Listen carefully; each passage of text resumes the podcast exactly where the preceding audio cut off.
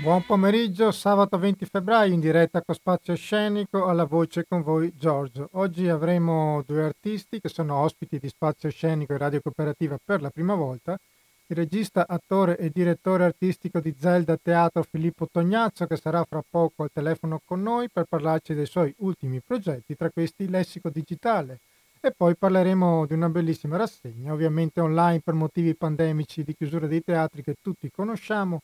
Sto parlando della rassegna Sottocoperta e a parlarcene avremo l'ideatore di questo progetto, lui è narratore, racconta storie, fondatore dell'associazione Maga Camaia, sto parlando di Carlo Corsini. Ma noi andiamo ora in pausa musicale per contattare il nostro primo ospite con una canzone per salutare un grande artista che ci ha lasciato domenica scorsa. Lui è Enriquez, il frontman della Bandabardò, gruppo che personalmente ascolto dal loro esordio e tanti, tanti ricordi mi legano alle loro canzoni. Questa canzone che ci ascoltiamo ora si intitola Il treno della luna. Buon ascolto. E questa era la mitica Bandabardò e ora al telefono con noi abbiamo il piacere di conoscere un noto attore nato a Padova, una formazione teatrale vastissima, direttore artistico della compagnia Zelda Teatro, con la quale conta oltre settecento repliche in rassegne e festival. Attualmente in questo periodo di pandemia sta lavorando allo spettacolo Lessico Digitale, che fa parte del progetto A Casa Nostra, in residenza al Teatro Filarmonico di Piove di Sacco, ed è un piacere per me presentarvi l'attore e regista Filippo Tognazzo. Buon pomeriggio. Ciao, buon pomeriggio. Ciao Giorgio, ciao caro. Grazie mille per essere in diretta con noi. Allora, grazie a te dell'invito. Allora Filippo, tu hai un percorso artistico vasto che spero approfondiremo magari meglio con una puntata in studio quando sarete in tu- sarai sarete in tournée. Comunque, visto che è la prima volta che ti abbiamo in diretta qui a Radio Cooperativa, ti chiederei di darcene comunque un frammento per i nostri ascoltatori prima di chiudere con Lessico gi- digitale che ti sta impegnando in questo periodo. Ho visto che tu sei laureato al D A M S, tra l'altro con lode, poi hai approfondito la tua formazione con stage, seminari sulla maschera, sulla commedia dell'altro, con attori che sono stati anche nostri ospiti come Scano Celestini, Mirko Artuso, Nora Fuser. Come mai questa scelta? C'è un genere teatrale che senti più tuo? Eh, ma guarda, in realtà è stato un po' un percorso ad ostacoli, se preferisci, di esplorazione. Io partivo dal liceo, sai, facevi le autogestioni una volta, io sono un po' datato. Abbiamo la stessa età, ho visto. Dai, dai, te le ricordi, no? Le autogestioni? Esatto. A un certo punto prendevi questo controllo, insomma pro, comincio a fare teatro, mi piace, io facevo il liceo scientifico, andavo malissimo, alla facoltà mi hanno detto, scusa, alla facoltà, all'esame di maturità mi hanno detto cosa vuole fare lei? E faccio, guarda, vorrei fare l'attore, mi fanno benissimo, basta che non faccia l'ingegnere. Allora comincio a fare questo D A M S, no? Che è una via di mezzo tra l'università, lo studio, il teatro, qualcosa del genere, lo termino ma mi rendo conto che io volevo stare proprio in teatro, volevo stare sul palco e quindi mi serviva un percorso da attore e lì comincio a costruirtelo andando a frequentare, ad esplorare, a vedere, a provare delle cose, ovviamente il classico outsider. E in questo però trovi la tua libertà di ricerca nell'andare a prendere magari qualcosa di qua, qualcosa dall'altra parte, ovviamente sempre molto frammentato, però ti costruisci man mano un'identità. Io credo che se dopo un po' sopravvivi, in qualche modo ti crei un, un tuo registro, il tuo modo d'essere, e per un artista è importante perché impari ad imparare. Quella è una cosa importante, una cosa che mi ha insegnato per esempio Cesar Brì in un seminario qualche mese fa, diceva che l'artista, in particolare l'attore, è qualcuno che deve continuamente imparare, non si può mai fermare. E questa l'ho presa come regola di vita, credo che sia davvero importante sperimentare, provare, vedere, uscire dalla propria zona di comfort. E quindi sì, faccio e continuo a fare ancora più esperienze possibili anche con altri artisti e cercando di confrontarmi e di conoscere quello che non conosco. Non so se sia il percorso giusto, ma è il mio percorso. Eh, sicuramente sperimentare aiuta a crescere come, come artista, anche per non restare sempre ne, appunto, ne, nella propria zona. Infatti tu sei stato anche a Parigi oltretutto. Lì è stata, guarda, è uno dei classici progetti, se sono tipo le borse Erasmus, quella era una Nexus in cui ti davano l'opportunità di fare un'esperienza all'estero dopo la laurea se non l'avevi ancora fatta. E sono stato a Parigi, lì ho lavorato con Carlo Boso, un'altra persona che reputo un grandissimo maestro, da lui ho imparato una cosa meravigliosa, io l'ho visto lavorare con l'ultimo degli allievi, quello che aveva cominciato da un'ora, e con il più grande artista a livello nazionale del Belgio, e io non ho mai visto una persona lavorare con la stessa identica qualità. Per lui non era importante che aveva davanti, l'importante è che venisse fuori un bel lavoro, era importante fare una ricerca artistica accurata. E questa cosa, sono passati ormai quindici anni, me la porto ancora dentro, perché è il rigore con cui tu fai il tuo lavoro, è l'amore che porti nel tuo lavoro artistico. E, e quella è stata la cosa più importante della mia, della mia esperienza a Parigi, oltre al fatto che ho incontrato mia moglie, ma quella è un'altra storia, un'altra trasmissione quella. O comunque positiva. Allora... Eh, Ho visto che tra l'altro tu eh, insegni nella scuola, ma anche eh, utilizzi la tua arte di narratore-attore per eventi di public speaking, presumo rivolto a persone che come te hanno a che fare con la comunicazione, però in altri ambiti, penso a imprenditori, insegnanti. Ma un po' tutti, sai, sono le famose soft skill. Noi abbiamo un po' una visione a volte del mondo artistico come sconnesso, in qualche modo parallelo al mondo reale. In realtà quello che noi facciamo normalmente, cioè su un palco, raccontare, elaborare un contenuto, riuscire a dare una forma comprensibile a un contenuto per esempio complesso, cercare di emozionare attraverso una storia o suscitare una reazione. Quello che normalmente ti richiedono le aziende quando tu fai meeting, quando fai formazione, ma anche, sai, la capacità di rimanere per esempio in ascolto di un'altra persona o di leggerne le reazioni o di modificare il tuo comportamento sulla base di chi hai di fronte, è una cosa che un attore deve fare normalmente. E, e quindi ci capita sì che ci richiedano di fare lavori di, di questo tipo. Noi li approcciamo sempre non tanto come un passaggio di tecniche, perché la tecnica non credo che sia poi così importante, quanto come un passaggio di visione, ecco, vedere le cose in un modo diverso, cercare la relazione, cercare anche il piacere di stare con gli altri. Questa è una cosa che il teatro ti insegna, ti insegna anche ad ascoltare, perché inevitabilmente a teatro c'è qualcuno che si recita, ma c'è qualcuno che ascolta, come la radio in questo momento, no? È una cosa meravigliosa questa. E questa capacità di metterti in ascolto dell'altro è una cosa che l'arte ci può insegnare ed è una cosa applicabilissima nella nostra vita quotidiana. Ok, tu sei direttore di Zelda Teatro, come ricordavamo, che vanta tutto settecento repliche in un po', un po' ovunque. È uno spettacolo importantissimo, che ti è valso anche diversi riconoscimenti importanti, tra l'altro anche dalla Presidenza della Repubblica, poi mi, ti, ti chiederò, è lo spettacolo sì. Starlight, sette millimetri di universo. Stiamo parlando di astrofisica, quindi un tema magari sconosciuto e più, anche se in questo momento siamo tutti eccitati per la spedizione su Marte di Perseverance. Certo. Comunque, diciamo, sei riuscito a renderlo, rendere un, un tema così importante e fruibile a tutti. Tu racconti della nascita dell'astrofisica, se non sbaglio. Ma sì, guarda, lì è stato un lavoro che abbiamo fatto con l'I N A F, che è l'Istituto Nazionale di Astrofisica, perché la storia dell'astrofisica è una storia anche italiana, cioè alcune delle prime sperimentazioni, dei primi tentativi sono stati fatti più o meno nel, durante il Risorgimento da Angelo Secchi ad altri astrofisici.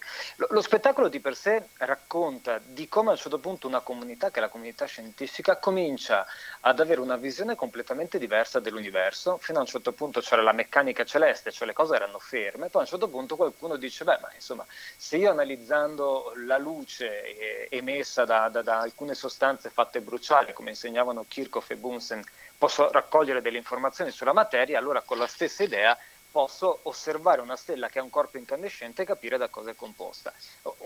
Una rivoluzione totale. E questa storia è una storia italiana in cui alcuni si sono messi insieme, hanno rilanciato questa astrofisica, ma questo senso di unità che è stata politica, ma che, che, che ci, eh, si rivolge anche nel mondo scientifico, è una cosa assolutamente contemporanea. Pensiamo a, a cosa vuol dire per noi poter condividere il sapere in questo momento. Anche quello che tu accennavi, questa discesa su Marte, non è di un paese, ma, ma è, di, è di un intero, è di, di, tutta, di tutto il esatto. Pianeta, fa parte del progresso, no? Questa è una cosa meravigliosa, una cosa che, che ti dà una visione del nostro posto all'interno dell'universo, di, di, di, anche della piccolezza a volte delle nostre, delle nostre preoccupazioni rispetto all'universo di cui, pur imperfetti, facciamo parte. E lo spettacolo racconta di questo.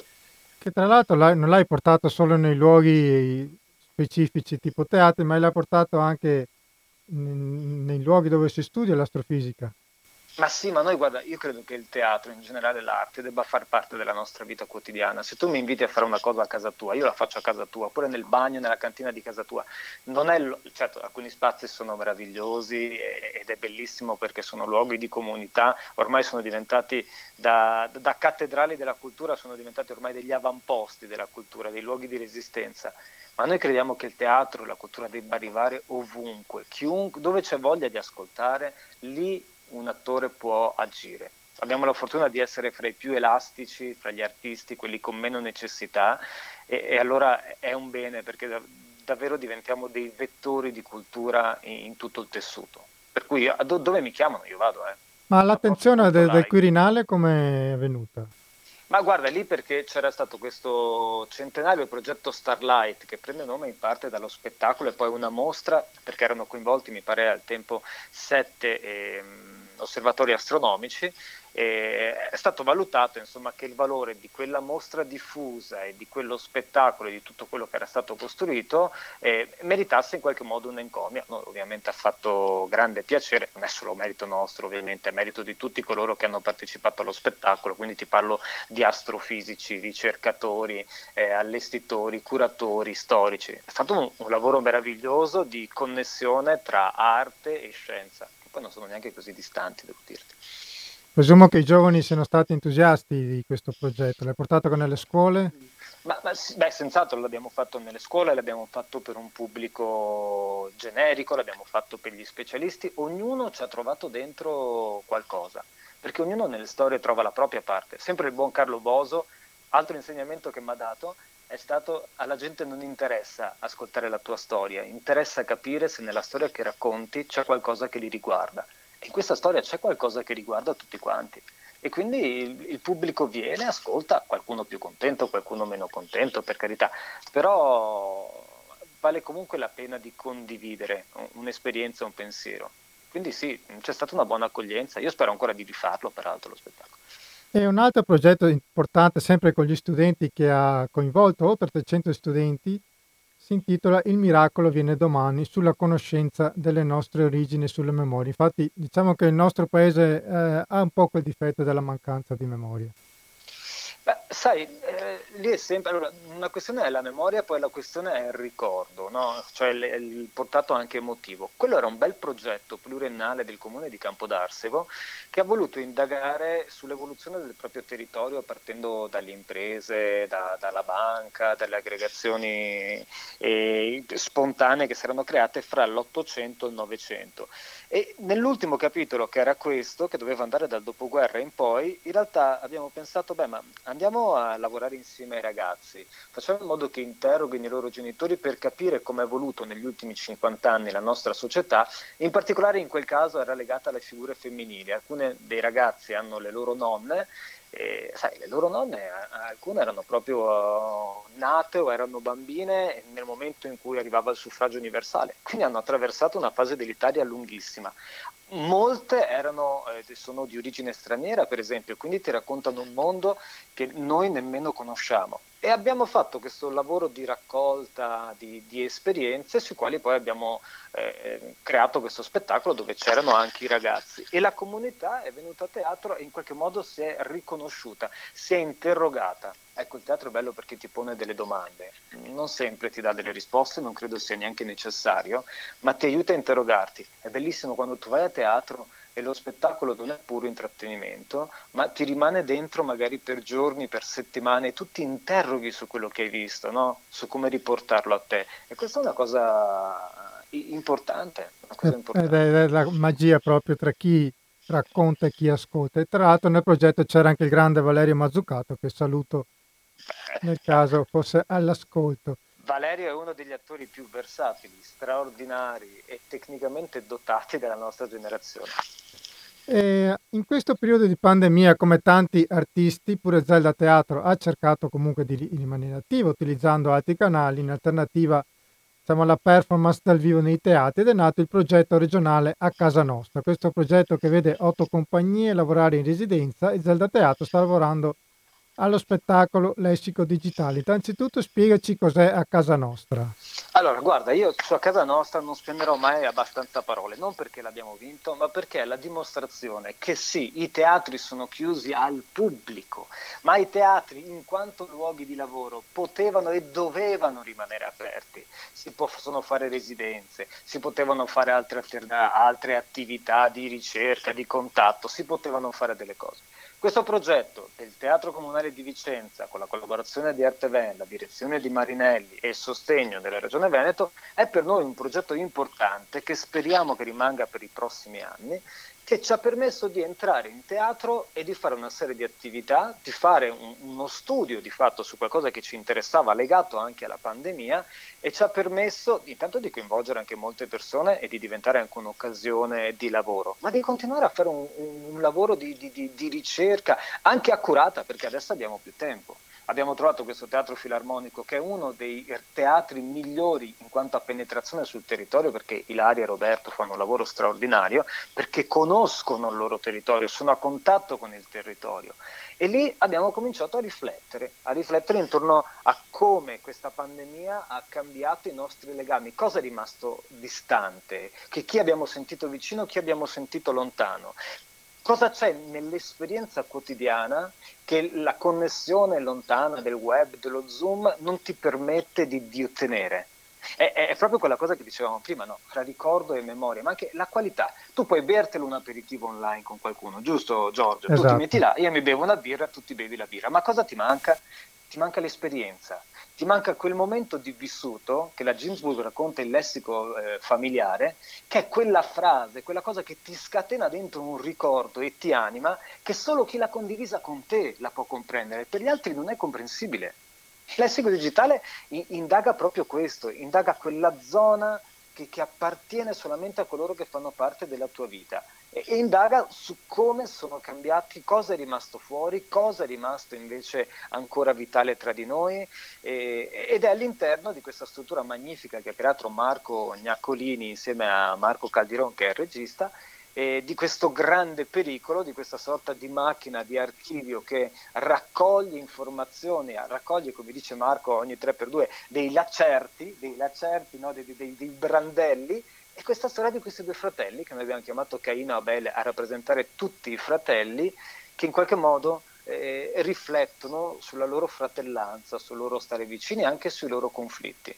E, e per noi è un progetto i- importante, sia per noi che speriamo poi per chi vedrà lo spettacolo. Infatti ricordiamo eh, la squadra che partecipa a questo lavoro, perché è formidabile, ci sei tu, ma c'è Marco Tizianelli in scena, Marco Caldiron alla regia e Marco Gnaccolini alla scrittura, quindi i presupposti per un grandissimo lavoro ci sono tutti, che debutterà a settembre.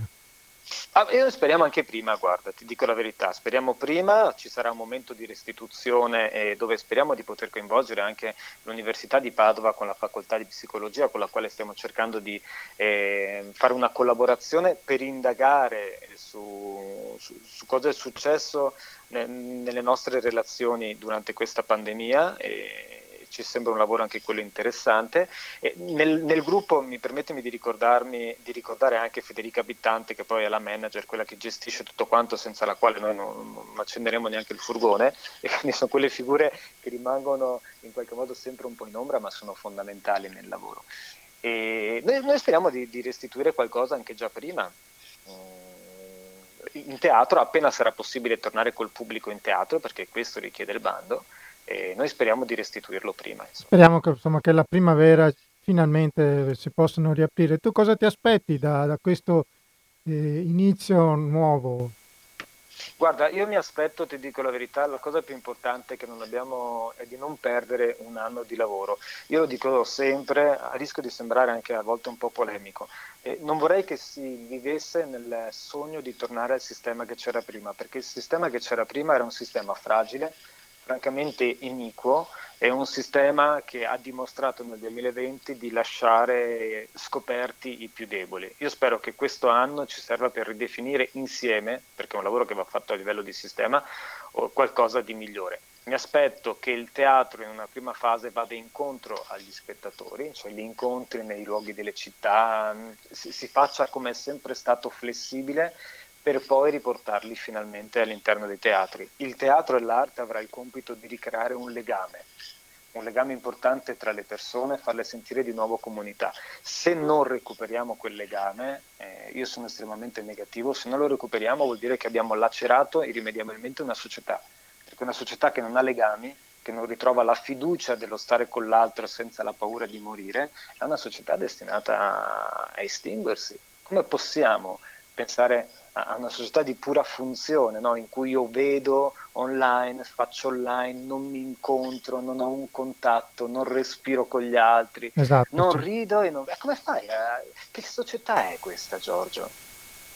Che società è? Verissimo, è una società... verissimo. E, e lì il ruolo dell'arte sarà quello. Ricostruire la fiducia, ricostruire il legame. Noi dovremmo tornare nei territori. Guarda, la parola d'ordine dei bandi europei dei prossimi anni sarà rigenerazione. Allora, io non, non dico, come dice un noto politico, che ci sarà presto un nuovo rinascimento. No, non so se sarà un rinascimento, ma una rigenerazione, quello sì, una rifioritura nuova, un ripartire. Credo che ne abbiamo anche la responsabilità. Eh. E anche una maggiore Quindi, sensibilità per chi fa questo lavoro.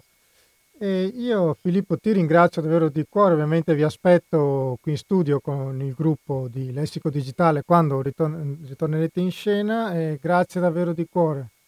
Dai, ti ringrazio io, ti abbraccio Giorgio, grazie mille a te, grazie mille ai tuoi ascoltatori. E un saluto al Filarmonico che conosco anch'io, il, tutti lo staff. Un abbraccio, sì. Grazie, grazie buon mille. pomeriggio. Ciao a tutti, ciao.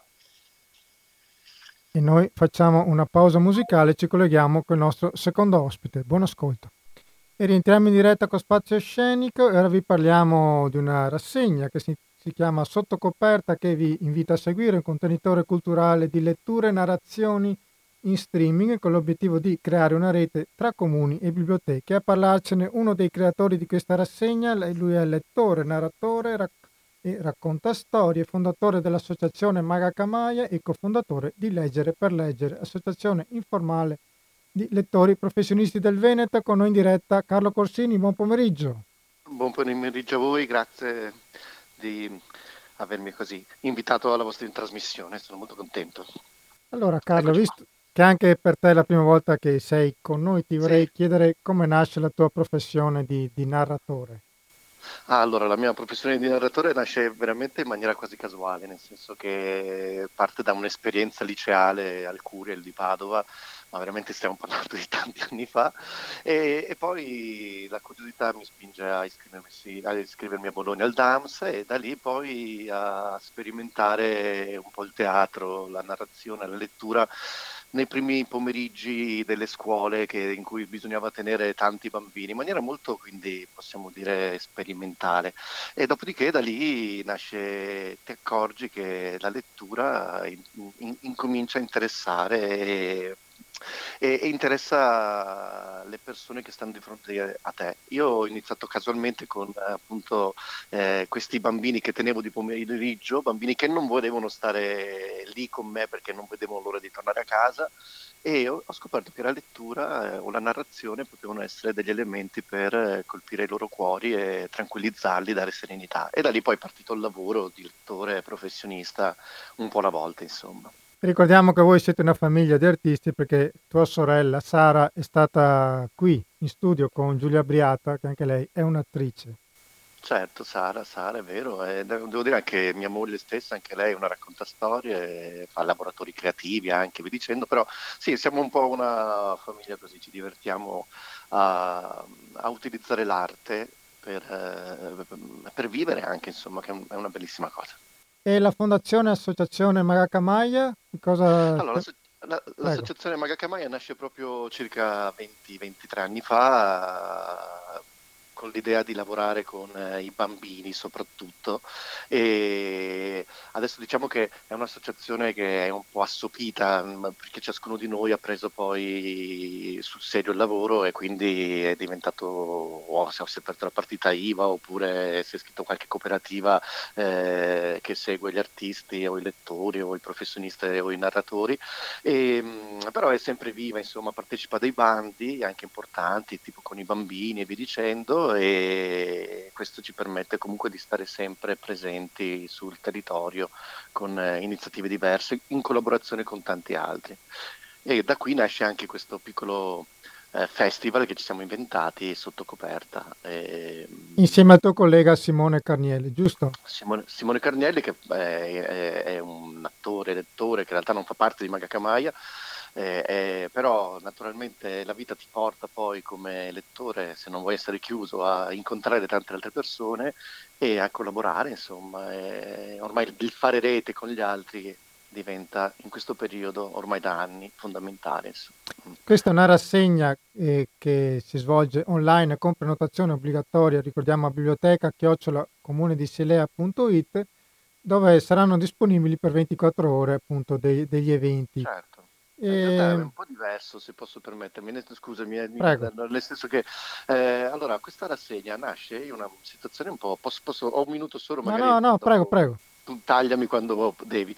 No, dicevo, eh, questa rassegna nasce con proprio l'idea di eh, a ottobre-novembre, con il secondo lockdown, io e Simone ci siamo guardati e ci siamo detti, ok, adesso cosa facciamo? Cioè non, non lavoriamo più ancora.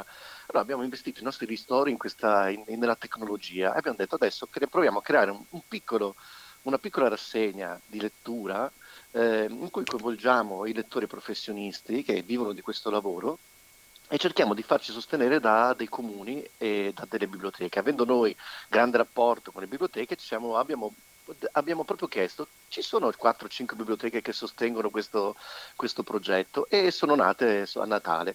E la cosa è piaciuta talmente tanto che siamo stati automaticamente felici di poter offrire anche una seconda sottocoperta, che uh, è stata sostenuta da sette biblioteche. Al, ad oggi ne abbiamo sedici.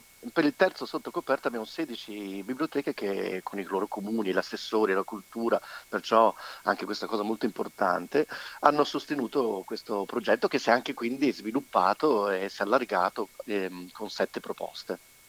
Ci vuoi raccontare il programma, i prossimi eventi? Certo. Che... Prego. Allora, gra- grazie, sei gentilissimo. Allora, ehm, il Sottocoperta tre è partito con eh, proprio martedì sedici, perciò era il martedì grasso, e abbiamo provato per la prima volta a confrontarci col mezzo tecnologico e il teatro dei burattini con Alberto De Bastiani. E, cosa che è andata molto bene. Eh. Allora, noi siamo coscienti che fare teatro, lettura dal vivo, sia un'altra cosa naturalmente dal tutto ciò che streaming, però il bisogno di raccontare, di ascoltare in maniera non televisiva, secondo me rimane fondamentale, ed è ancora una cosa che fa comunità in qualche modo. Torneremo presto all'aperto e dal vivo a vederci, però insomma noi abbiamo cercato in questo Sottocoperta terzo di toccare diverse cose. Allora, poi c'è un bravissimo attore, lettore, che si chiama Pino Costalunga, che domenica alle ore diciotto verrà qui ehm, a leggerci delle sue rime fantastiche. Eh, che saluto, poi... sei in ascolto? Lo, prego, lo prego. Conosci, sì, sì, l'abbiamo, è stato nostro ospite, non moltissimo. Eh, sì, insomma, Pino è conosciuto, lavora con la Ida di Verona, insomma, è, è, un, è, un, è un grande lettore, un uomo di cultura incredibile. Poi domenica ventotto abbiamo Margherita Piccini e Michela Guidi che ci racconteranno delle storie un po' così tradizionali, dal Barbasucona, dal Segreta, alla loro maniera. Io e Simone ci siamo dovuti inserire in questo sottocoperta in qualche modo, perché volevamo aggiungere una, una, una lettura in più, e faremo una, una lettura un po' pirichina dedicata ai bambini. Invece l'otto marzo ci sarà la Luna Guinzaglio, che è una compagnia di Trieste, che porterà un racconto per adulti, Il corpo che parla, un testo molto forte, e abbiamo l'onore, insomma, di poterli ospitare in questa... Sottocoperta. Sottocoperta non è altro che una stanza un po' più grande della mia casa, che abbiamo sbaraccato e l'abbiamo creato un piccolo teatro. E infine finiremo il tredici marzo, il tredici marzo con La città della gioia, con Erika Boschiero e Sergio Marchesini, che faranno un concerto in musica e parole, insomma, e sarà una conclusione gioiosa di un percorso che non so se continuerà, perché noi speriamo di andare all'aperto, e se dovrà continuare noi proveremo a continuare in qualche maniera. Ok, allora tu hai appena elencato il programma, comunque per chi fosse interessato dove può andarlo a trovare? Certo, può andare in Facebook a Sottocoperta duemilaventuno, siamo anche in Instagram con Sottocoperta Festival, e lì, volendo, per chi è in ritardo c'è anche un numero WhatsApp, eh, basta mandare un messaggio e noi gli diamo il link perché possa, possa assistere. Ci piace l'idea che la gente si iscriva a queste biblioteche perché così riusciamo in qualche maniera a contare, a capire quanta rete si riesca a fare anche per queste biblioteche. Se ho un secondo solo, la Prego. cosa bella di questo programma, di questo progetto è questo, che in un momento in cui le biblioteche erano completamente chiuse, dove non si poteva fare nulla, dove anni di lavoro con i bambini hanno praticamente, con questo lockdown è successo questo, che i bambini non sono più tornati in biblioteca anche se erano aperte per prendere un libro, noi abbiamo pensato a come riavvicinarli. E la cosa bella è che magari quattro biblioteche hanno appoggiato il primo Sottocoperta, altre cinque il secondo, altre quindici il terzo, però adesso eh, hanno creato una piccola rete in cui si aiutano, si scambiano, cioè chi non si è, ha partecipato a, questa, a questo Sottocoperta comunque si appoggia ad altre biblioteche e, e, e crea una rete importante, insomma. Questo è, una, è l'aspetto bello del progetto, credo. Perfetto, Carlo, io ti ringrazio di cuore. Allora, visto che l'hai citata come ultima partecipante al Sottocoperta Erika Boschiero, io ti saluto con una canzone di Erika e grazie, grazie davvero di cuore. Grazie a voi e buona giornata, grazie di cuore a voi, grazie. E noi allora ci ascoltiamo Papavero di Ferrovia, buon ascolto. Rientriamo in diretta con Spazio Scenico dopo la pausa musicale di Erika Boschiero, dopo aver ascoltato in diretta il nostro ospite Carlo Corsini che ci ha raccontato la rassegna Sottocoperta che vi invito a seguire. Noi proseguiamo con la quarta puntata di Appunti di Separazione, questo progetto di Aida Tagliente, il titolo che ha appunto voluto dare a un percorso laboratoriale dedicato alle voci che ha coinvolto un gruppo di studentesse dell'Università Ca' Foscari di Venezia, e in questo progetto le voci di molte persone sono diventate protagoniste di cinque audio documentari della durata di quindici minuti ciascuno, voci e pensieri raccolti dalle partecipanti che hanno incontrato, intervistato e registrato diverse persone su cinque temi comuni: isolamento, separazione, dentro o fuori, l'attesa, la morte, l'unione, la comunità, facendoli infine confluire in maniera delicata e quasi naturale nell'esperienza che tutti stiamo vivendo, quella di un virus che ha rovesciato il vivere di tutti i giorni. Oggi ci ascoltiamo la quarta puntata, appunto, che si intitola La morte, una puntata sicuramente diversa da quelle che abbiamo ascoltato finora, appunto si parla di morte e di vita, della fine di qualcosa che continuerà anche dopo. Allora ci ascoltiamo questa quarta puntata di Appunti di Separazione. Buon ascolto. Non avrò paura della morte, non me ne preoccuperò. Ciò che conta sono le tracce che la mia vita e la mia morte avranno lasciato nella vita degli altri.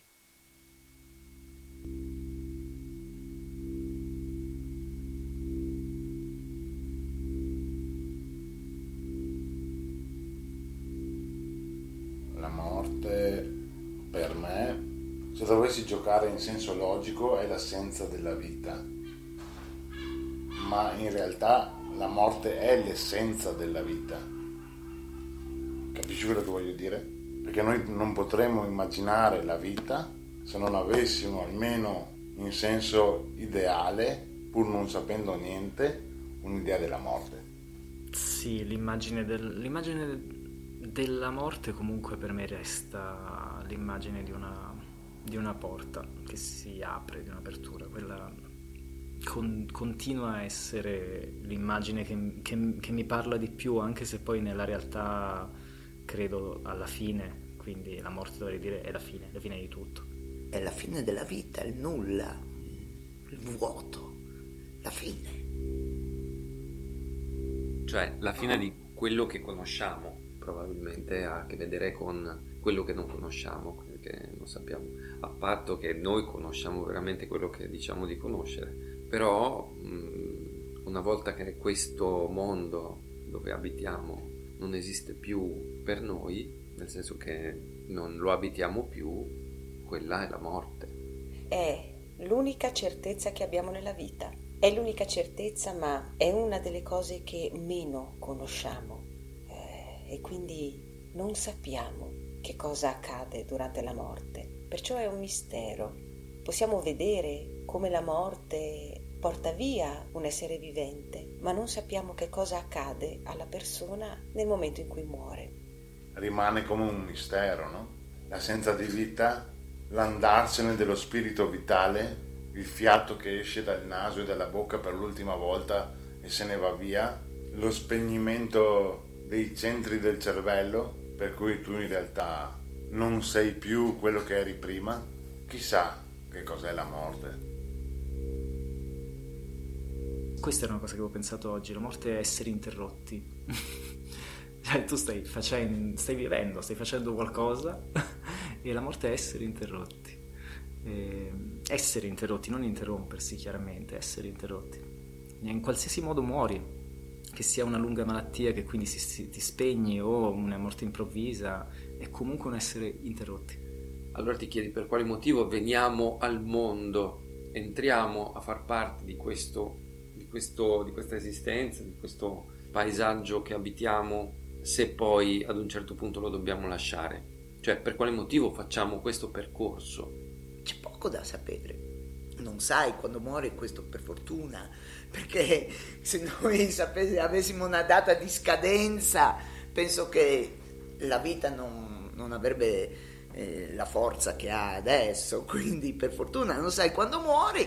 E, e quindi man mano che tu invecchi, questa morte diventa tua compagna.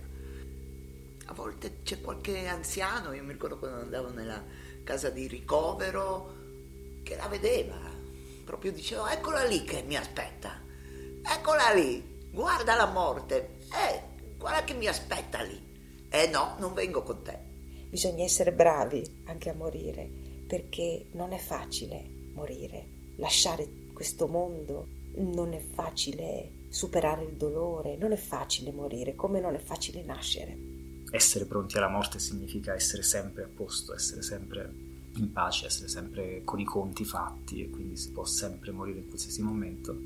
Sono convinto che l'unica cosa che in questa forma in cui mi trovo, cioè dentro questo contenitore umano in cui sto, l'unica cosa che per me è interessante sono le azioni che compio ogni giorno nel rispetto di me stesso, delle persone che mi stanno attorno, de, degli animali, della terra, della vita in generale. E sono queste che danno senso alla mia vita e che proprio per questo motivo daranno senso anche alla mia morte.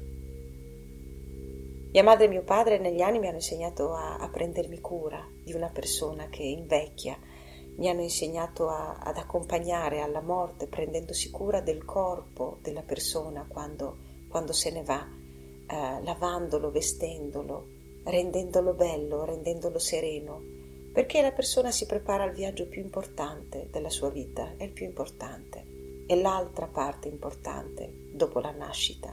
E quando mia nonna eh, eh, se n'è andata, quella stanza era, era ancora piena del suo essere, della sua anima, il suo corpo era caldo, e mentre io e mia madre, con il sorriso e con una grande serenità, una grande pace, la vestivamo, la lavavamo, la mettevamo a posto.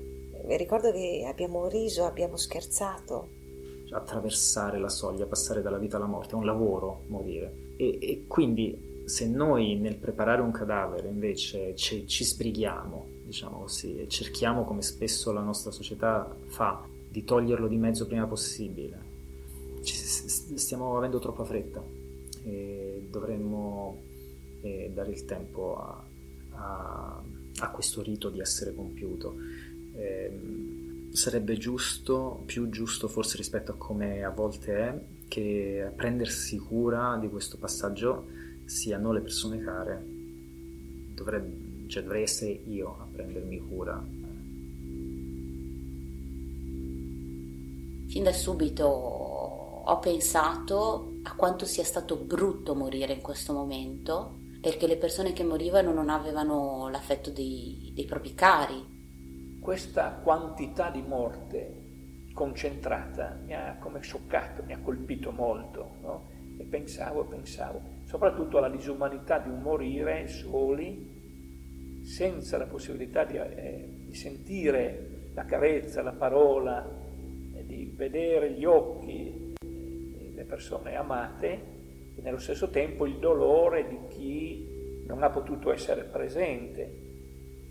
E poi anche la questione del saluto, a me piace più dire che funerale, il saluto alle persone care.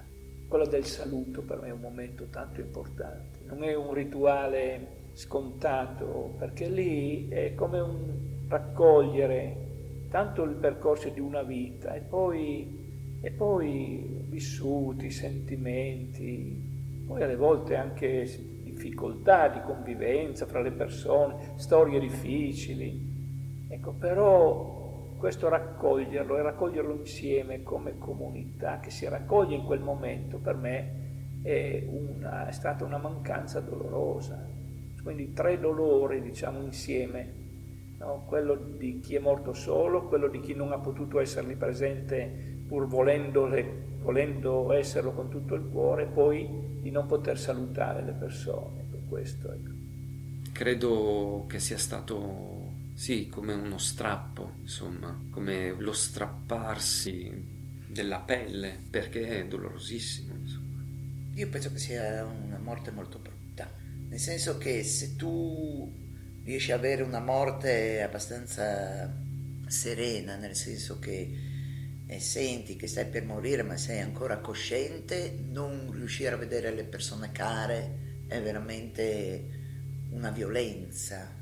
Perché in quel momento penso che sia il momento in cui le vuoi proprio vedere, hai bisogno di stare con loro, è un modo per eh, salutarle. Ho sentito tutte queste storie di queste infermiere che facevano le videochiamate ai parenti che non potevano andare in ospedale con questi anziani che morivano, ed è tristissimo la videochiamata, cioè... Io penso che in quel momento posso capire tutto, no? Eh, cioè il virus, eh, però ci sarà pure un modo per riuscire a dare l'ultimo saluto a queste persone, mascherine, caschi, che ne so, tute, però di essere lì presenti, perché secondo me è importante in quel momento non essere soli. Cioè è, è, una, è una domanda difficile per me, quella di capire come, come comportarsi, cioè se non si può stare insieme alla persona che sta morendo, perché se no si rischia di infettare altre persone. Questo è umano oppure no? Cioè questo è, è, è giusto oppure no? Tutti tra medici, infermieri e operatori sociosanitari eravamo in difficoltà nel riuscire a respirare nelle mascherine, c'erano dei momenti difficili da affrontare in reparto coi pazienti, eh, sia a livello emotivo sia difficile a livello pros- professionale. Dentro e fuori so- erano collegati un pochino da uno smartphone, un cellulare che c'era stato fornito e che li aiutava tantissimo, perché eh, si sentivano estraniati. Tanto quanto noi vivevamo in una realtà parallela, anche loro vivevano in una realtà parallela con noi, e quindi non avevano più tanti punti di riferimento, e lo smartphone ha creato questo collegamento virtuale, però anche dava tanta vicinanza al paziente, così che i familiari potessero vederlo, potessero chiacchierare e permettesse al paziente di avere un po' di più di speranza e quindi dopo di energia per reagire. Questa vita la salviamo, la intubiamo, quest'altra uno è anziano, acciaccato già, e così no. Eh sì, ma che sono robe da poco queste. Sì, perché sì, d'accordo il fine vita e tutto, però questa è una scelta, no, drammatica, no? Vero? Mi auguro che un giorno ci sia una giornata in cui si possa fare così un momento di saluto a, a queste persone, un, come se fosse un, un funerale collettivo, perché ne abbiamo bisogno. Ma è una richiesta ancestrale quella di, rida- cioè di, di essere rituali nel momento del passaggio, cioè l'uomo, l'uomo che rimane vivo è così sconvolto, è così incapace di darsi delle risposte, che deve per forza ritualizzare anche per esorcizzare un pochettino la paura della morte. E il funerale può essere una cosa triste oppure anche allegra, perché può esserci proprio il momento, uno dei momenti più belli secondo me della vita è quando poi ci si dice eh, andiamo a festeggiare, andiamo a festeggiare, cioè a festeggiare il fatto che questa persona qua è stata importante per tutti noi, e quanta più gente c'è in casa mh, a bere, a mangiare, si ha bisogno proprio in quel momento di esorcizzare tutto questo. E si vedono le persone che hanno pianto fino a dieci minuti prima eh, sorridere e ridere anche, anche ridere. Infatti io dico, quando muoio io voglio solo musica, tanta musica, canzoni, gente che beve, mangia ed è allegra, basta, non mi interessa nient'altro. Si dice che bisogna elaborare il lutto, no? Ma dentro la tua testa tu devi elaborare la sua assenza, e lo puoi fare solo attraverso una serie di atteggiamenti di rispetto che entrano nella ritualità e che fanno in modo che la tua testa, il tuo cuore, il tuo stomaco, il tuo corpo accettino la morte dell'altro, anche perché l'altro nell'essere morto mostra a noi quello che saremo anche noi, ed è qui la paura grande di quelli che rimangono vivi, perché poi bisogna prepararsi a morire. Se io ti dico devi tornare là, devi morire, eh no, mi dispiace, ancora posso vivere, e quindi finché posso vivere la difendo la vita coi denti. Però se mi capita una malattia, io penso che questo ti cambi molto, no? Nel senso che io sono sempre stata abituata fin da piccola all'indipendenza. Mia madre mi diceva arrangiati, quando mi succedeva qualcosa arrangiati, per cui perdere l'indipendenza per una malattia, ecco lì mi piacerebbe poter scegliere di morire senza dare fastidio agli altri e senza soffrire io, ecco.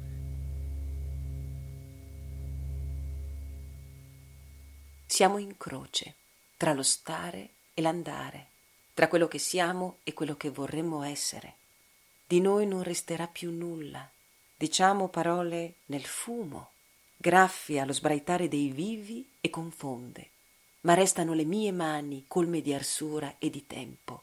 Tenetele strette, non lasciatele, perché chi è stato la maggior parte del vivere, anche se non può più dare la mano nel bisogno, è con noi, è in tutti i fili che ricamano la nostra tela, il disegno che siamo, forte o sbiadito, dritto o storto. E rientriamo in diretta per il finale di Spazio Scenico. Ringrazio di cuore gli ospiti di oggi, Filippo Tognazzo, che in rassegna sta lavorando allo spettacolo Lessico Digitale in residenza al Teatro Filarmonico di Piove di Sacco. Ringrazio Carlo Corsini per averci raccontato la, la rassegna appunto Sottocoperta, e ringrazio Ida Tagliente per questo bellissimo audiodocumentario che fa parte appunto de, del progetto Appunti di Separazione, di queste bellissime testimonianze che abbiamo appena ascoltato. Io vi ricordo che siete all'ascolto di Radio Cooperativa, la nostra emittente libera. Noi non abbiamo sponsor commerciali, per chi può aiutare Radio Cooperativa a continuare a vivere abbiamo il conto corrente, ovviamente centoventi ottantadue trecentouno, testata Cooperativa Informazione e Cultura, via Antonio da Tempo due, trentacinque centotrentuno Padova, oppure andando nel nostro sito w w w punto radio cooperativa punto org trovate tutte le modalità per aiutare la radio. Io vi ringrazio per essere stati all'ascolto, rimanete con noi e vi saluto come sempre con la nostra sigla finale Non farti vedere di Maria Roveran. Grazie a tutti di cuore, buon pomeriggio.